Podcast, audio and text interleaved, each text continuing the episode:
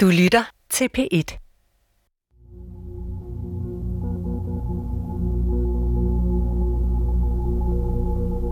Det var med temmelig stor bekymring, at jeg modtog beskeden om, at man et sted oppe i DR-systemet havde besluttet, at netop jeg skulle lave en serie om menneskets forhold til naturen.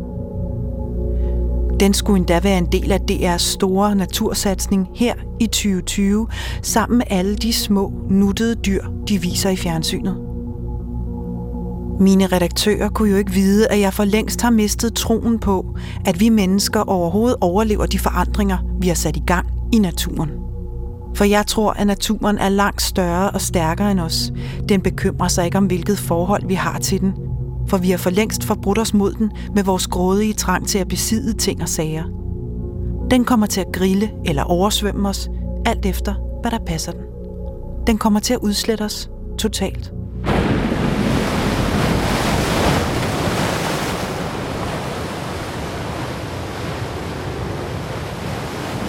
Jeg bruger faktisk meget energi på at fortrænge det faktum. Jeg sorterer mit affald, jeg spiser lidt vegetarmad, jeg beroliger mig selv med, at teknologien kommer til at redde os. Teslaen er jo som bekendt en dejlig bil. Jeg lyver endda for mine børn, når de spørger mig, hvorfor hende Greta virker så vred og trist. You all come to us young people for hope. Hun har nok bare en dårlig dag, siger jeg, How dare you? og synker ned i dyb apati.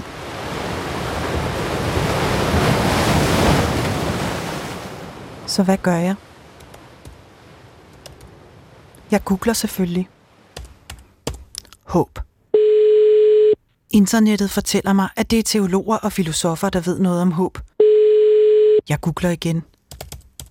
Klima- og naturkrisen er udtryk for et etisk og åndeligt problem, som kræver, at vi grundlæggende ændrer vores forståelse af menneskets rolle i verden og hvad det gode liv er. Det er bioetiker og teolog Miki Geris, der taler. Jeg ringer. Det er Mikkel. Hej Miki, jeg hedder Alberte Clement Meldal, og jeg ringer fra Danmarks Radio. Hej.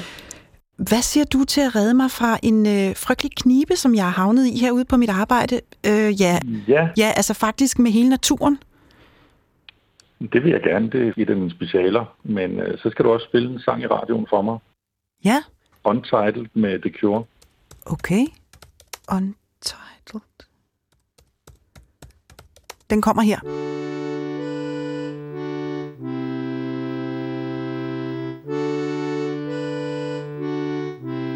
Gennem otte udsendelser vil jeg og min nye bedste ven, bioetikeren Miki Geris, undersøge, om der fortsat findes håb for både mennesker og natur.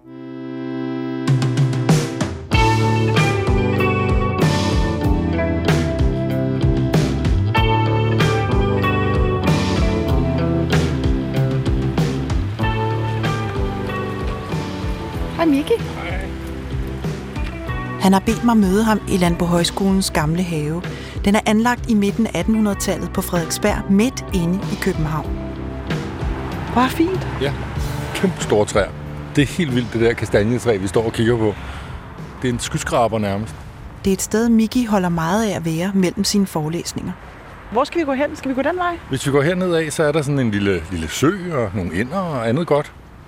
Hvor naturligt. Meget, meget naturligt her midt inde i byen. Jeg tænker, at det må være i mangel på rigtig natur, at han lader sig tage til takke med en slags zoologisk have for vilde og eksotiske planter. Og sikke en masse gartnere, der går rundt og passer haven så fint. Der er cirka 6.000 forskellige planter i den her lille have. Og der er jo folk her på stedet, der faktisk forsker og studerer planter. Så derfor bliver den brugt som sådan en slags forskningshave også. Og der kan man jo også se, at så er det, vi gør det der med, at vi sætter små skilte op med, hvad det hedder på latin, og, og ordner det, fordi vi har ligesom katalogiseret tingene her. Ikke? Så med en vis øh, skepsis starter jeg med at spørge ham, om den her fine og velordnede have ikke i virkeligheden er meget mere kultur end rigtig natur. Altså, øh, man kunne jo godt sige, at det her er sådan en slags zoologisk have for den vilde natur. Ikke? Men intet er ugennemtænkt for Miki. Og jeg vil senere forstå, at han har udvalgt netop den her have, fordi den danner en perfekt ramme for vores undersøgelse sammen. Meget sirligt. Altså på en måde er det her jo øh, et utroligt kulturligt sted, og ikke et naturligt sted, tænker jeg. Ja, det er jo det mærkelige ved haver, hvor for fortsættelsen af dit spor af natur og kultur mødes. Mm. Og vi så i forskellig grad lade kulturen bestemme, hvad naturen skal være.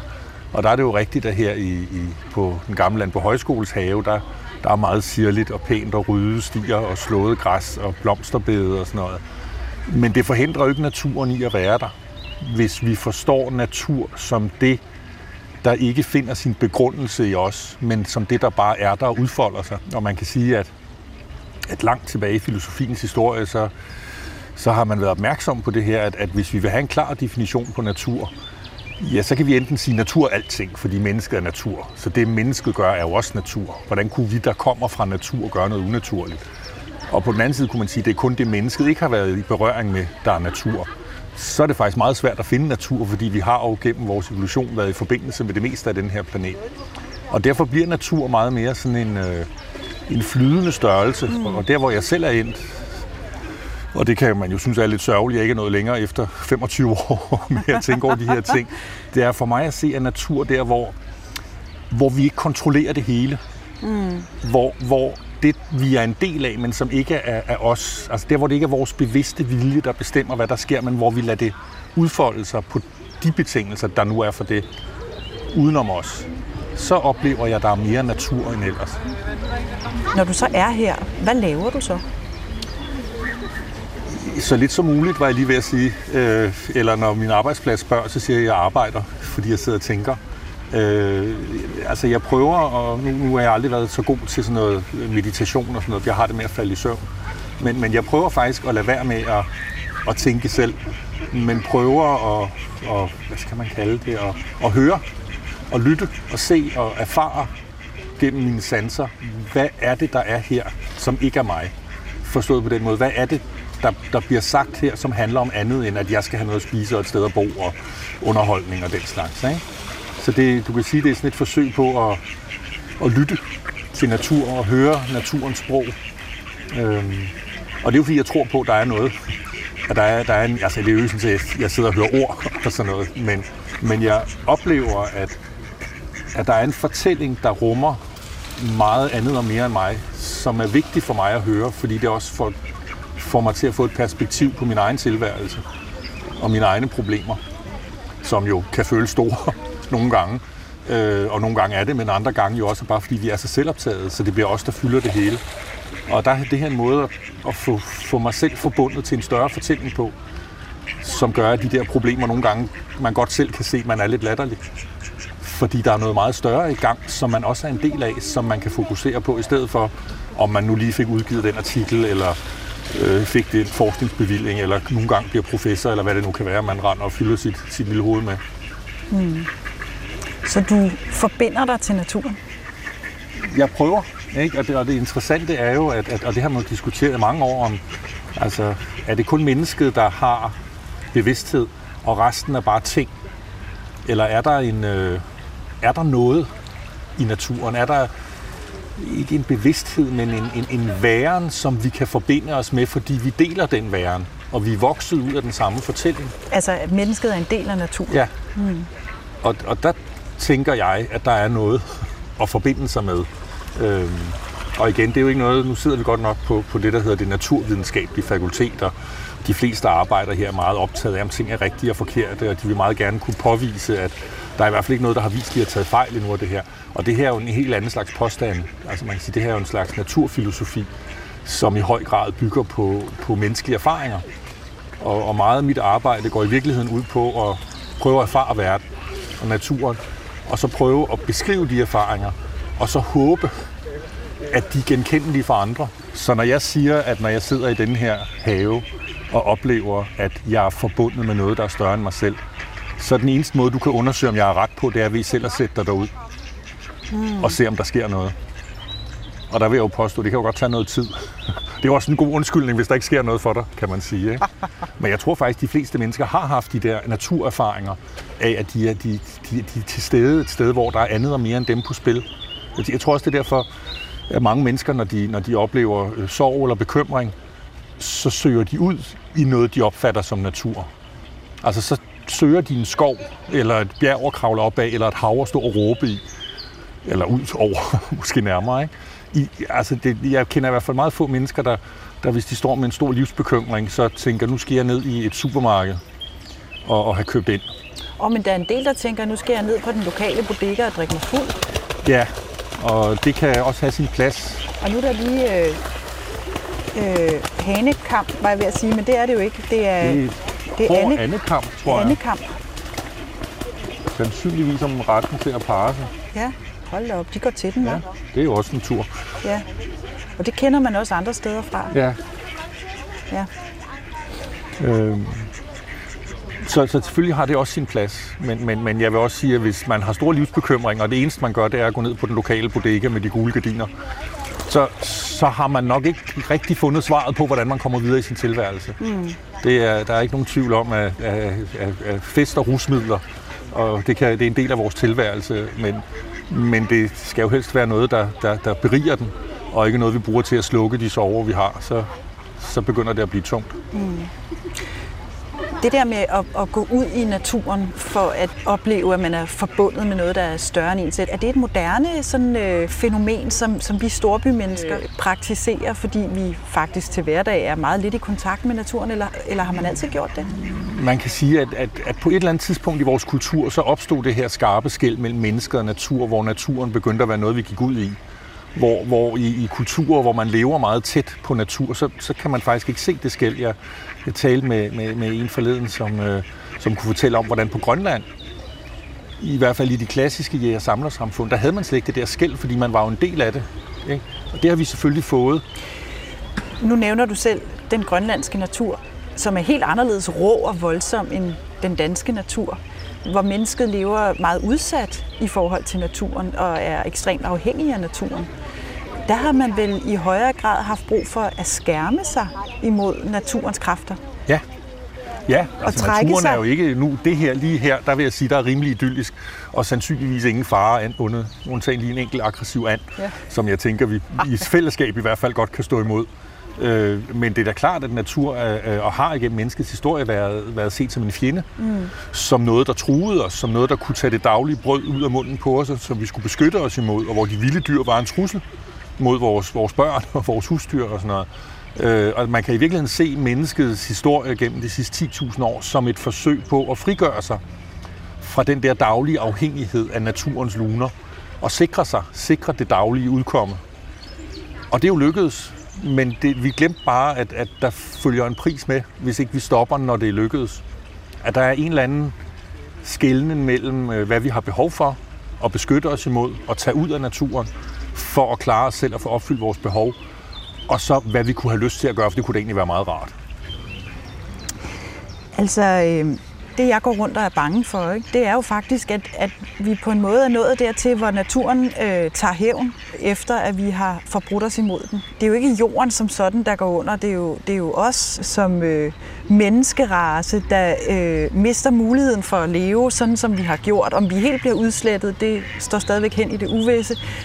Men det er vel på en måde øh, naturen, der viser, hvor voldsom den kan være, og hvor ukontrolleret den kan være, når den, når den nu enten oversvømmer os, eller udtørrer områder, eller forhindrer os i at leve, sådan som vi hidtil har gjort. Ikke? Mm. Ja, der er jo ikke nogen tvivl om, at, at vores øh, civilisation har udviklet sig under nogle bestemte klimatiske forhold, som har, vi har tilpasset os de forhold, så har vi udviklet en civilisation, og nu er vores brug af natur nået dertil, hvor vi begynder at ændre på de klimatiske forhold. Og det er, og det lyder selvfølgelig dramatisk, men er altså noget, som man både kan finde i rapporter fra FN og fra Verdensbanken, det er noget, der truer vores civilisationsgrundlag. Og derfor er det også enormt vigtigt, at vi reagerer på det. Og det skal vi selvfølgelig gøre gennem, øh, øh, øh, øh altså hvad skal man sige, det man med, med sådan et fint udtryk øh, kalder økologisk modernisme. Vi skal udnytte naturen bæredygtigt, så der er til i morgen. Og, altså vi skal fortsætte, som vi har gjort, vi skal bare gøre det smartere. Og det er det, jeg er helt med på, og det er, en, det er en del af det. Men den anden del af det er for mig at se den her ændring i vores opfattelse af, hvad naturen er. Så vi er meget mere varsomme i forhold til den, og i meget højere grad prøver at leve med den, i stedet for kun af den. Men det bliver jo hele tiden sådan en, vi skal hele tiden gå på begge ben, fordi vi har også i øjeblikket 800 millioner mennesker, der sulter. Øhm, og der skal vi have fundet ud af, hvordan vi kan sørge for, at de mennesker, der er på den her planet, har, hvad vi kunne kalde et, et værdigt liv, hvor deres grundlæggende fornødenheder kan blive opfyldt hver dag. Samtidig med, at vi prøver at passe på den natur, der er. Og det er jo i virkeligheden der, hvor en mange, meget stor del af skænderierne står i øjeblikket. det er jo ikke så meget, er der klimaforandringer, skal vi gøre noget? Det tror jeg, at de fleste efterhånden er enige om. Det er mere, hvad skal vi gøre? Og der er i høj grad en, en to poler i den diskussion, hvor på den ene side har man nogen, som siger, vi skal gøre, som vi plejer, vi skal bare gøre det med noget andet teknologi, så er der ingen problemer. Og andre, der siger, at vi er nødt til helt grundlæggende at gentænke vores forhold til naturen og den måde, vi sammen eksisterer med den på. Og, og det er jo en enorm, altså set fra sådan mit lille forskerhjørne, en enormt spændende diskussion, mm. øh, som rummer rigtig mange værdier og forskellige forståelser af natur, men som jo også er blodig alvor. Både for de mennesker, der har det meget svært i dag, men i den grad også for, øh, for de dyr og planter og de økosystemer, som lider under den måde, vi indtil videre har fået indrettet os på. Mm.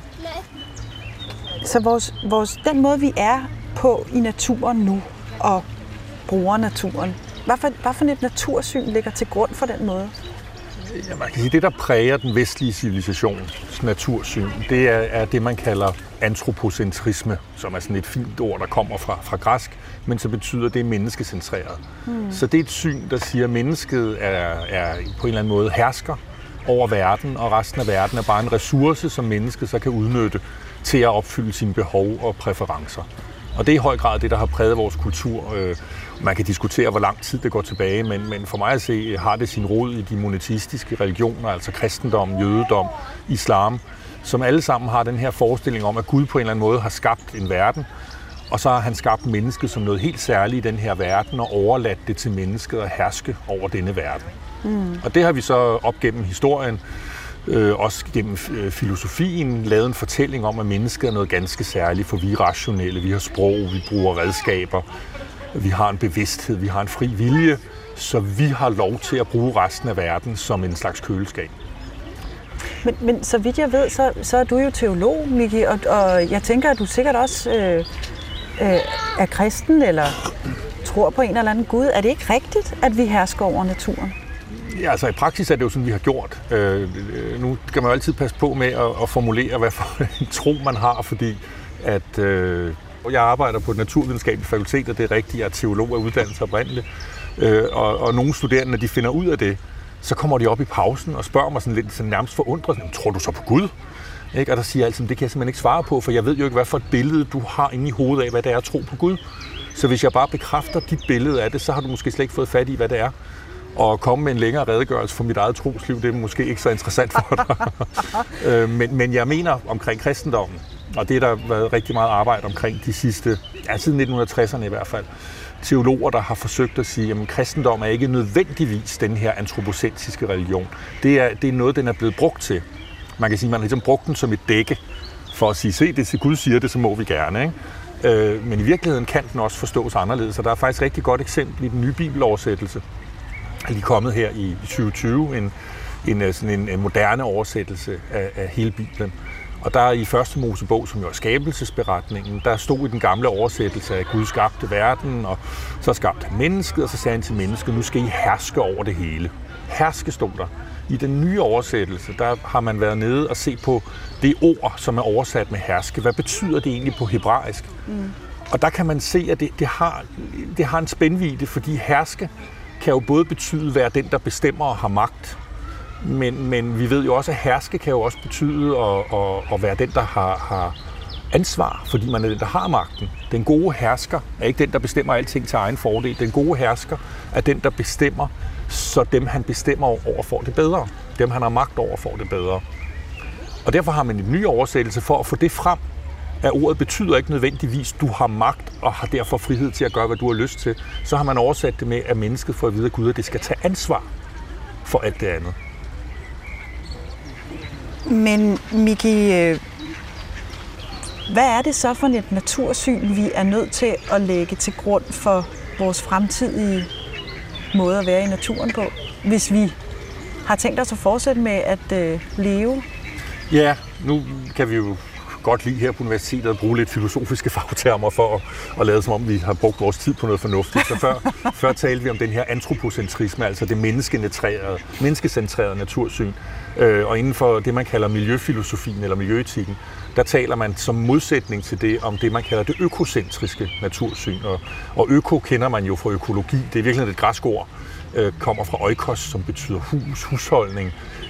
kan endda oversættes med fællesskab.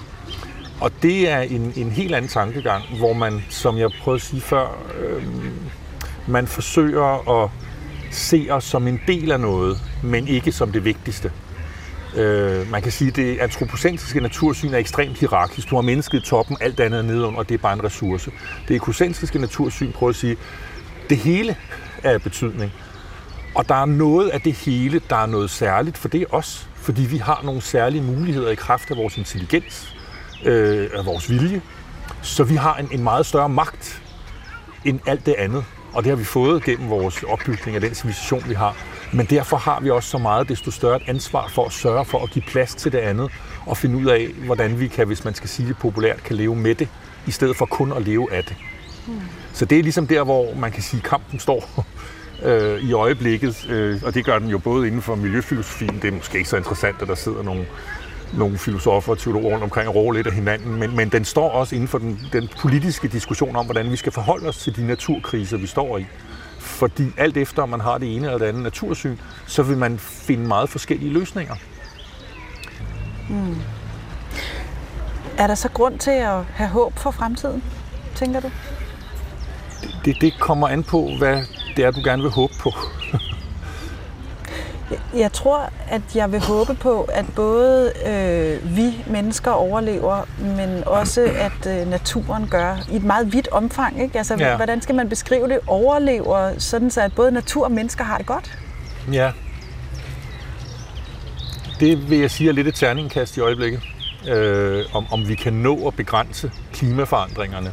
Både så vi kan opretholde de hvad skal vi sige, livsvilkår, der er nødvendige for, at vi kan have den slags samfund, vi har i dag. Øh, og også i hvor høj grad vi kan nå at stoppe tabet af biodiversitet. Øh, det afhænger af, hvor meget vi gør, kan man sige. Øh, så der, og der synes jeg, det er farligt at lægge sit håb, for der kan man meget let miste mod, når man mm. sætter sig ned og læser den næste FN-rapport, eller den næste rapport fra, fra Biodiversitetskommissionen i FN, eller et eller andet, fordi det ser virkelig sort ud. Og vi har vidst det her i mange år, og vi har gjort altså forbløffende lidt. Så der, hvor jeg personligt øh, har lagt mit håb, fordi jeg, og det kan være, at du der vil sige, det er jo bare fordi, du er religiøs, men så må det være sådan. Altså jeg mener, jeg har to forpligtelser. I min, altså jeg har fået den her tilværelse. Jeg har ikke gjort noget for at få den. Den blev smidt efter mig. Så nu er jeg her. Og der har jeg to jobs, mens jeg har den. Og den ene er, at jeg skal være så god som muligt over for andre mennesker, dyr, natur. Og den anden er, at jeg skal sørge for at nyde det, mens jeg er her.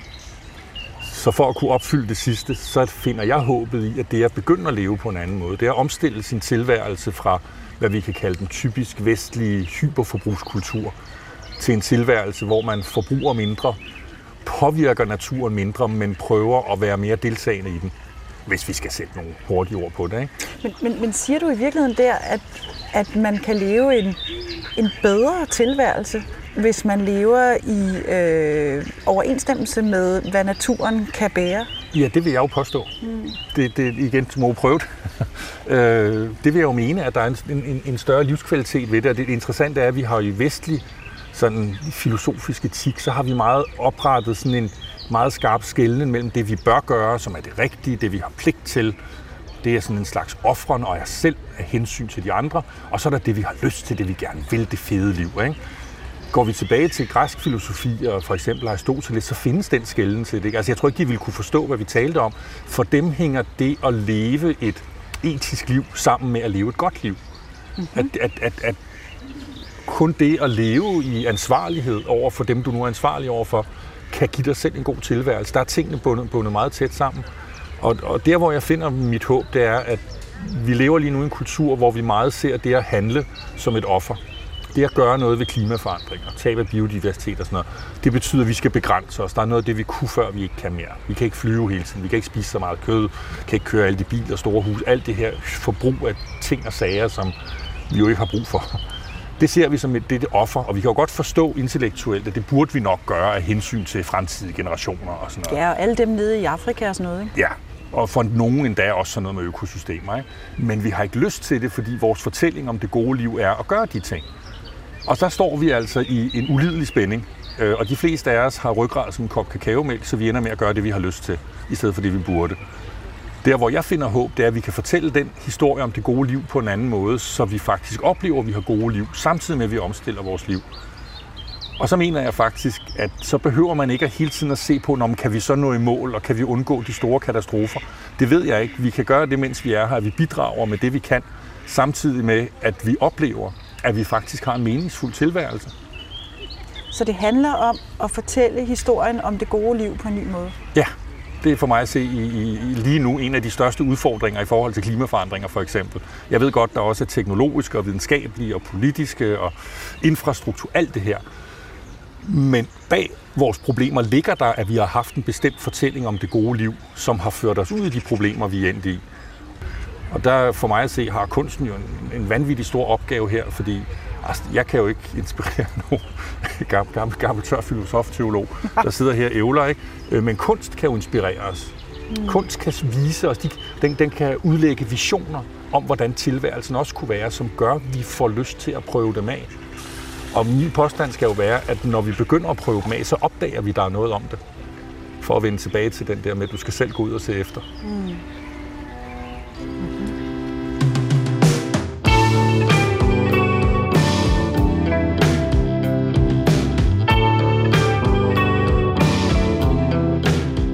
Da jeg skilles fra Miki Geris den dag i Landbo Højskolens have, har jeg forstået, at min angst for naturen kun kan bekæmpes med mere radikale metoder end plantefars og bambusundertøj. Nemlig ved at skabe en helt ny fortælling om det gode liv. For mig og for mine børn. En fortælling, hvor naturen bliver en del af mig, og jeg bliver en del af naturen. Det lyder en smule uhåndgribeligt, men jeg er nødt til at gøre forsøget, for jeg ved, at der ikke er nogen anden vej. Og nu har jeg jo også lovet dig derude at finde ud af, om der er håb for vores overlevelse, og om håbet stadig er grønt.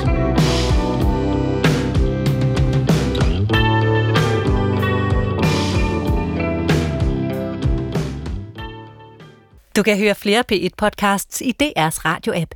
Det giver mening.